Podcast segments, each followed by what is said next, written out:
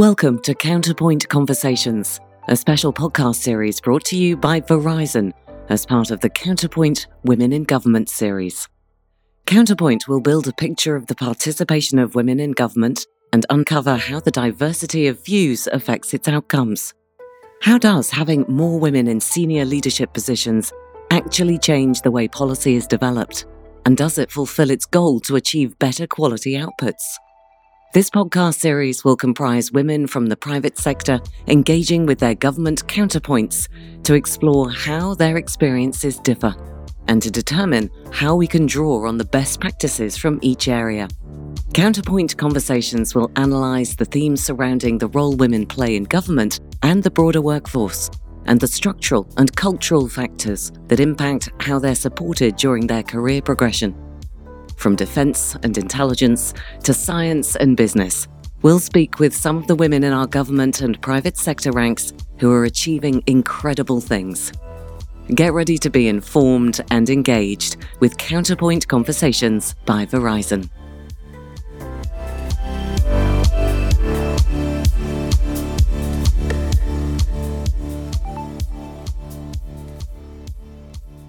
Welcome to the next episode of the Counterpoint Conversations podcast series. Today we're talking about transformative projects at both scale and speed. And in line with the series, we've got two fascinating and very different voices today, both from the public and private sector. I'd like to welcome Patricia Kelly. Patricia's experience in the public sector goes back decades. Includes important roles with the Square Kilometre Array, project, as well as a role as the Director General of IP Australia. She has really seen some of the most interesting and long term projects come to life within the public sector. I'd also like to welcome Josephine Sukkar, who's a business owner and director of BuildCorp. She's the president of Australian Women's Rugby and the chair of the Australian Sports Commission, and recently gave the Shepherd Oration, which really detailed some really interesting points when we're talking about counterpoints between the public and private sector.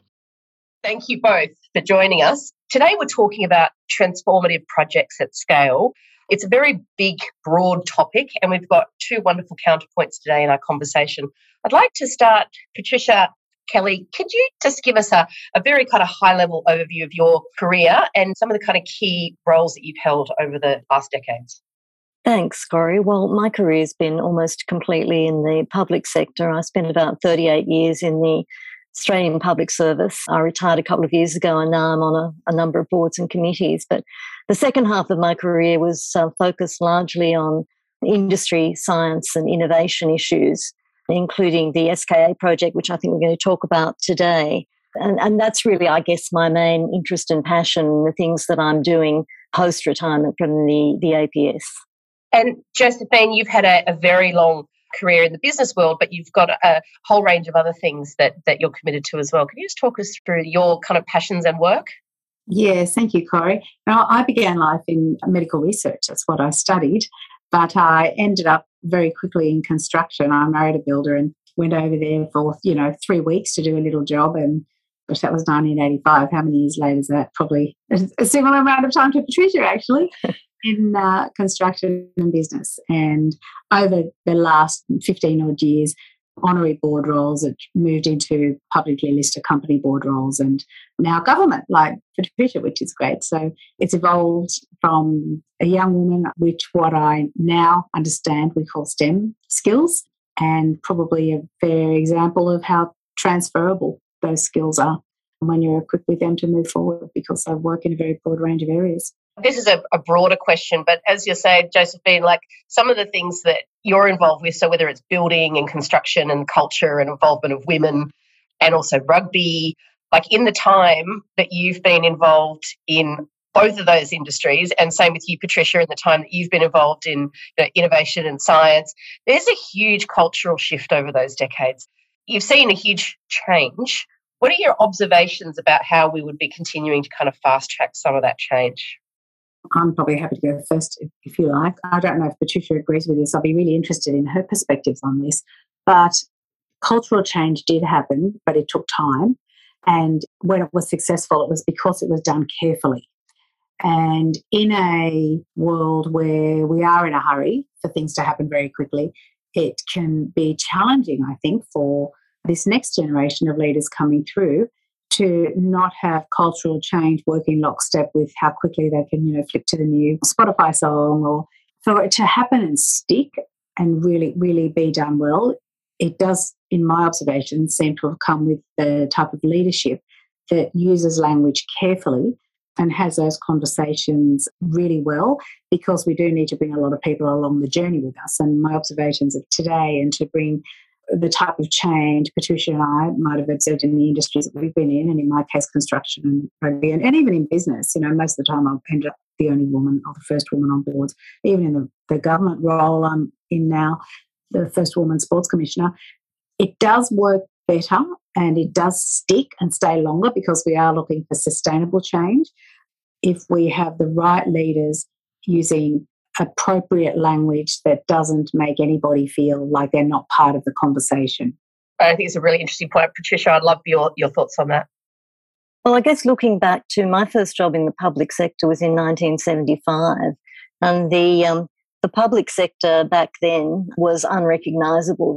I suppose it's it's not surprising. I mean, it was only six or seven years after the marriage ban was um, rescinded in the public sector, so it wasn't surprising that there weren't that many women leaders. But the sorts of behaviours that uh, were accepted back then are just unthinkable today. So I think sometimes we underestimate, you know, how much change has happened and how far we've come. But look, I very much agree with Josephine that the issue of taking people with you and at the same time maintaining the momentum for change is, is a big challenge. And I think sometimes it's a bit two steps forward, one step back. So I think it's important that, you know, people do keep pushing and keep that momentum up. And also, I mean, change always is going to encounter obstacles. And I think we need to, to plan for those, you know, strategic planning and planning for how you you get around obstacles and uh, maintaining the momentum in the face of obstacles, I think is is what we we need to do. I just wanted to step back to the, the concept of counterpoint because while we're talking about change and we're talking about change, both momentum, but also being careful about how we make change happen and stick. Josephine, I was really interested in your shepherd oration. It kind of goes to the heart of that counterpoint theme. You know, this was in late November, I believe, and you were talking about you know perspectives of government and small business, particularly in a time of crisis. There was really interesting perspectives around resilience and change and adversity and the way that we respond. Obviously, it's been a few months since that oration and change continues to happen. I just wondered if you can expand a little bit on that and what you see as a, a business person, but also with your involvement in government and the interactions you have with government.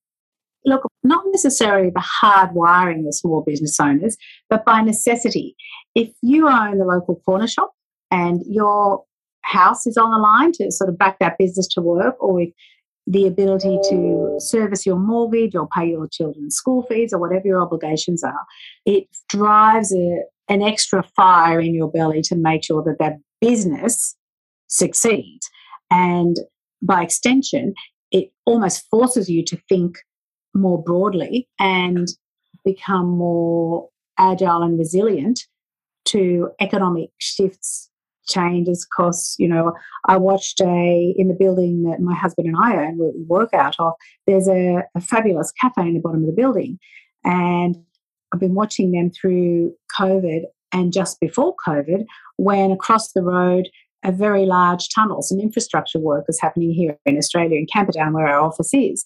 And all of a sudden a whole lot of buildings and businesses disappeared from around this cafe that was servicing this cafe and that was a huge hit to that business. But what it was immediately replaced with was a whole bunch of builders like us who, you know, were in there for the five o'clock bacon and egg rolls and coffees and tea. But how you manage in those times in between. And I can remember having conversations with the gentlemen that own it, and they and they're young business people. So you know, ensure that in the good times you set yourself up for when there are downturns because they will always come. And some of these lessons that we learn as business owners ourselves, how to keep a business going when something really strange happens. Now, I could say that there have been four economic downturns since we've had the business, which is the case. I've had it 32 years actually next week, but every single one has been totally different. It's had a totally different shape and a totally different impact, and our responses had to be totally different. So, I'd like to say we know how to surf the wave of an economic downturn because we've done that three times before. The reality is the responses have had to be totally different. But what are the things that small business owners know or any business owner knows. And they're often, well, these are the things that I can't change. I can't change the quality of my coffee because the clients will go anyway. We can't change the quality of our, the way we build or the way we do them safely. Also, there are some things that you have to hold firm and cannot change, but there is an enforced mental agility, I suppose, that has to come with being a small business owner because you've got no boss to look up to to say, what are you going to do to fix this? It's your ass in the sling. Patricia, you made a submission to the APS review. Similar themes coming up around, you know, tolerance for risk and speed and innovation. And, and that goes to the heart of, I guess, what we've talked about a lot in terms of the COVID response as being like we've had a burning platform. Now, how does government take some of that sense of urgency and m- moving with speed and bottle some of that kind of small business tenacity that Josephine was talking to, or, or do we just revert to type? I'm keen for your thoughts on, on what we can take away from a public sector perspective. Yeah, well, look, I also read Josephine's Shepherd oration, and I thought you really captured the uncertainty of the, the times that we live in and the sorts of challenges. And of course, they're challenges that are very much facing governments and public sector too. And clearly, we do need, you know, agility and flexibility and resilience in the public sector responses. And those words are probably very overused, and there's a lot of rhetoric around them. How they're actually implemented tends to, to vary a little bit. So I think in response to COVID, we have seen a fair bit of that on display. Not everything has, you know, gone brilliantly from a public sector perspective, but I think many aspects of the response have exemplified, you know, what we need, a public sector that works as one and not not tribally, for example. There are things, though, in the public sector, Corey, that um, I think are not so positive trends and that, that worry me. And one is this issue about the public sector focusing on implementation. I mean, it seems to me that the public sector really needs to focus on policy and long term planning because nobody else does that. You know, political cycles are short. And we really do need a public sector that focuses on long term planning. And that's where you get a lot of that disruptive and challenging thinking coming through. So I think that, that that worries me a little bit. And the other thing that worries me a little bit currently is the focus on consultancies. Now, consultants have a legitimate role to supplement public sector skills. That's certainly the case. But when they start to take over core areas of public sector work and particularly important areas in, in sort of policy and long-term planning. I, you know, I worry that you're de-skilling the public sector and you're taking away the opportunity for them to address the sort of challenging and disruptive issues that need to be addressed in the public sector. So I think for me there are some positive trends and some not so positive trends in the in the public sector. Can I 100% support everything Patricia just said about the public sector. I think this is critical to us ensuring we have a really positive recovery post COVID. And not only is it possible to recover, actually done well, we will come out of COVID better if we do engage in this long term thinking. But the piece on consultants as well, I think we've got to have a bit of a rethink about how we're imagining the public service because I haven't been as embedded in the public service as I've had to have been in the last 12 months. And my observations are there are some seriously smart people there. But sometimes you will hear from the outside of the public service, bureaucratic, takes a long time to make decisions. Well, the approval processes are ridiculous. They're absolutely nonsensical a lot of the time. But it's this business of accountability. And in the Shepherd oration, one of the things that I really did want to have the business and government and the broader community focus on is what would happen if it were your own money and this decision were yours and you took 12 months, three months, 18 months, kicked a decision down the road, what would be the consequences to you personally or the commercial consequences to your business? And in this case, the economic consequences to the nation. My observations are that there are really smart people within government, but if we were to reimagine government the way, say, the Singaporean government imagines their government, which is only the very smartest, brightest people get to be in government as a really aspirational place to be, which is why I'm so proud to be part of government at the moment, because this is where the actual change happens. This is where you have an opportunity to be part of feedback into building the nation that we all aspire to have. So I could not agree more with the piece on consultants. And let's, if the consultants are so great, let's employ them. Let's get them in government and let them get to, you know, the level of that Patricia, you know, the lofty heights that Patricia achieved if they are that good, but we, we need to not have our public servants work with one arm tied behind their back and try and second guess what's going to happen with this proposal if I put it up for approval? What's going to happen with this? How long will it take? Is it likely to get up? What do people want to hear versus what is the right decision for the nation? Can I make a comment? Oh, go for it. I think uh, we're all in vigorous agreement. Well, I was going to say to Josephine, one thing that the public sector is very good at is process.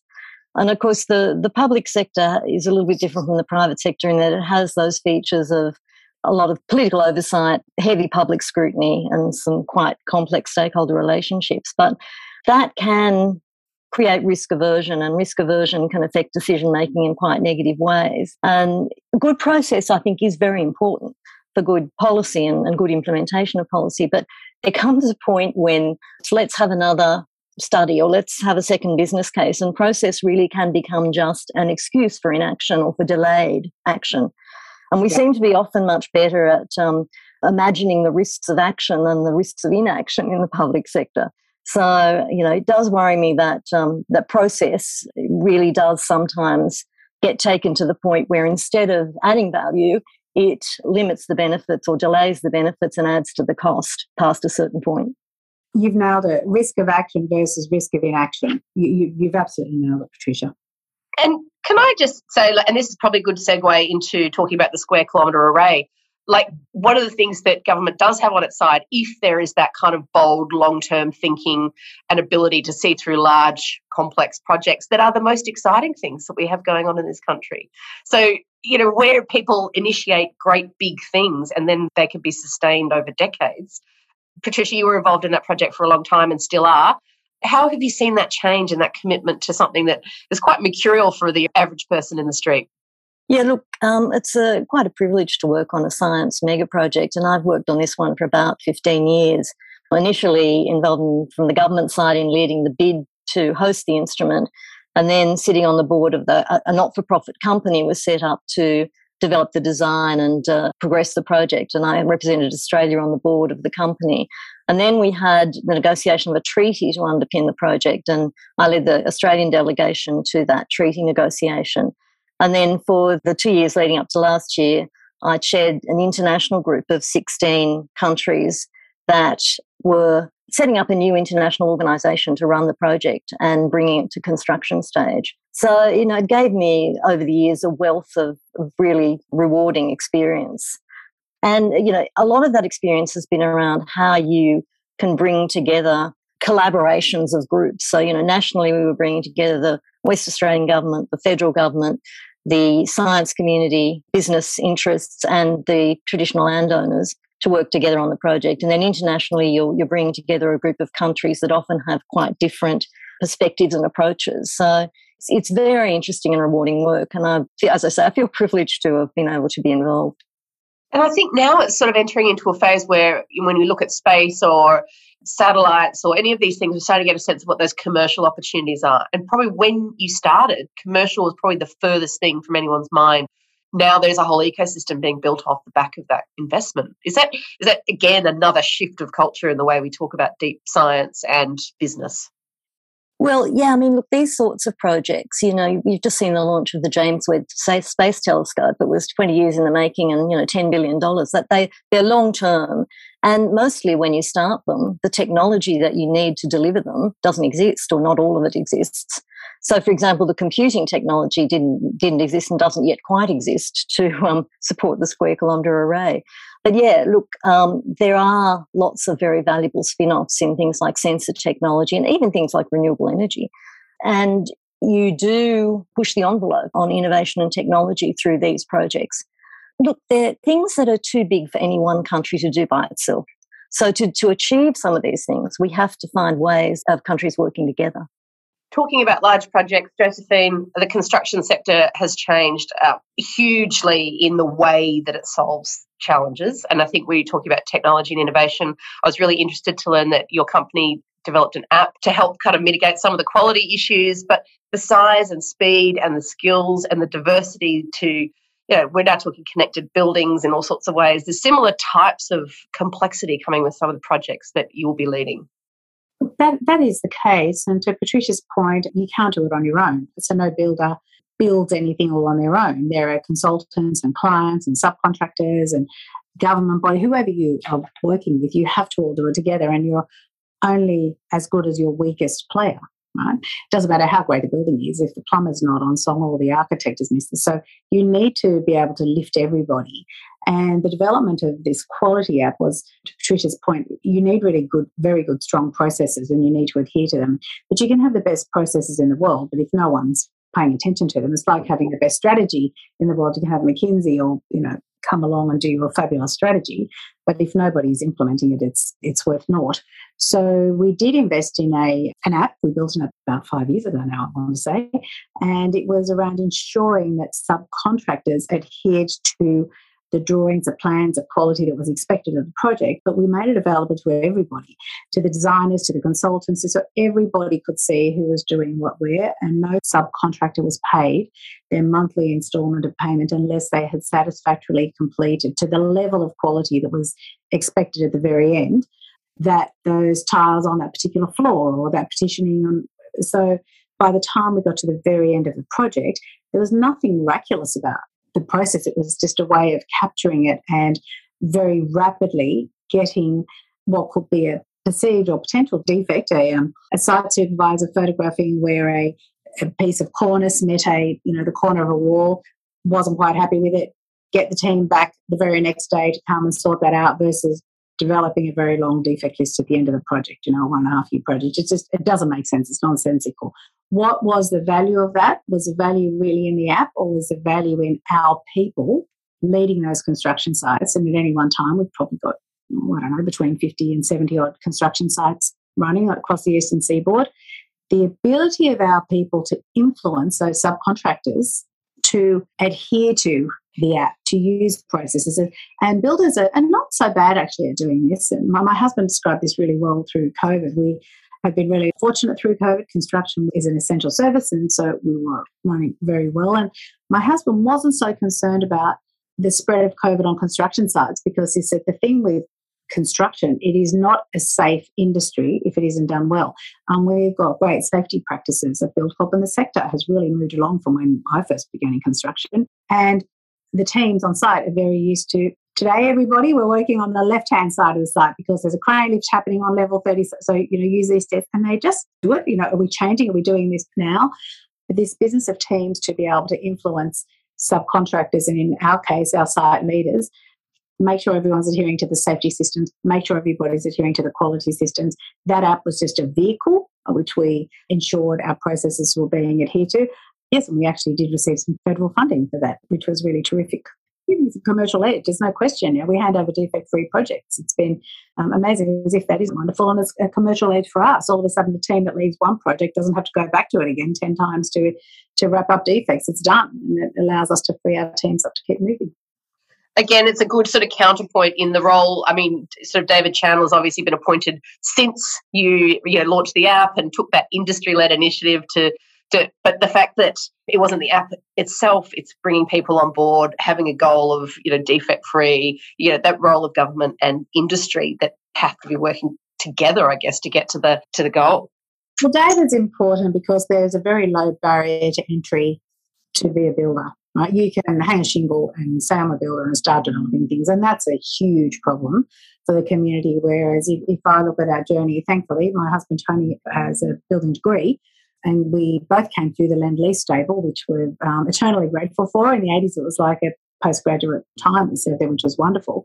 But unfortunately, in our sector, there is a very low barrier to entry, and that's how we end up with projects that require a, a David Chandler to yeah, be on board.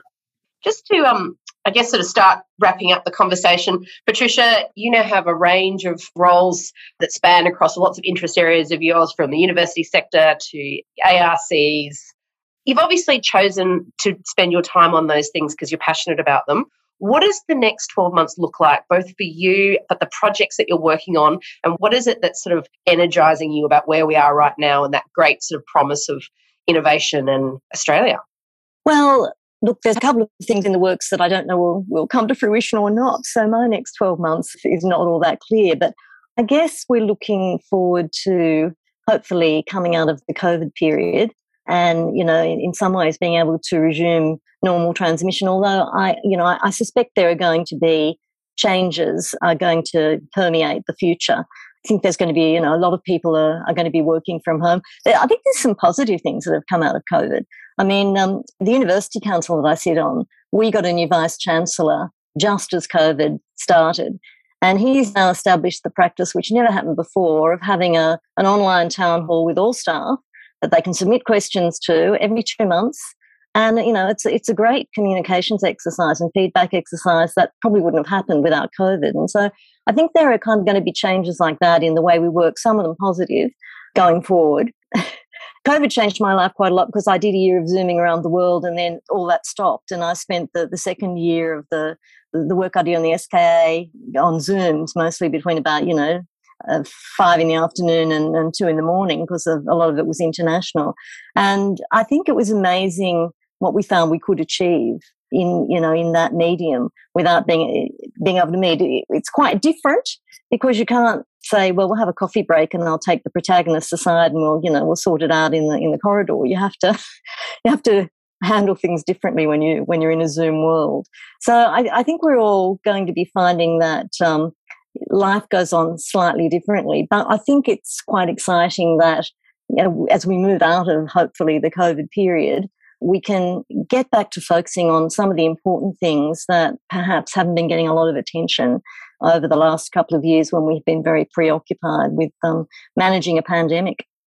Josephine, I've been told that we can see sort of themes throughout history where big changes in technology and times of economic uncertainty for the business community can often supercharge it. Do you feel that? Do you feel that sense of as COVID starts to, you know, settle into the the new normal, as you like, that there's a huge amount of like opportunity and growth ahead? Oh, 100%. And talking to Patricia's point, I think it's when you can look into the face of uncertainty and not be paralyzed by it, which is what Patricia does and she's talking to. And it clearly is no accident she got to where she did in her career. And as we learn to sit more comfortably with rapid change, of course, the world has always evolved and has changed, but this is coming at us at an exponential rate. And how do we learn to get a bit more comfortable with change and, you know, wrap our heads around that in a way that doesn't mean that we, you know, we don't pause a bit and think and be considered and deliberate. But I think the wonderful thing about humans is that we're incredibly adaptable. And you know, I keep quoting Darwin just about every podcast or every speech I do, but it's a hardwiring of the scientist in me. It is not the strongest of the species that will survive. It is the, those that are the most adaptive um, to change.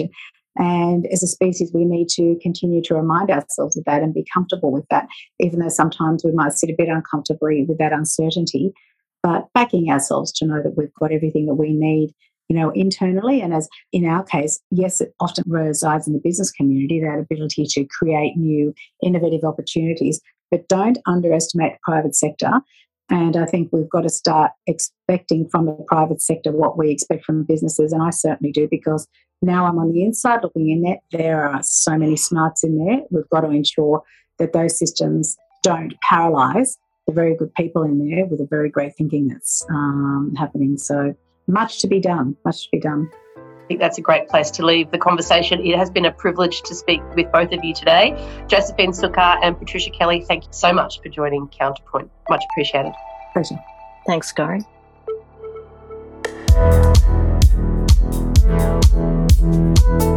We hope you enjoyed this special Counterpoint Conversations podcast by Verizon. For more, keep tuning in to innovationaus.com forward slash podcasts or visit verizon.com.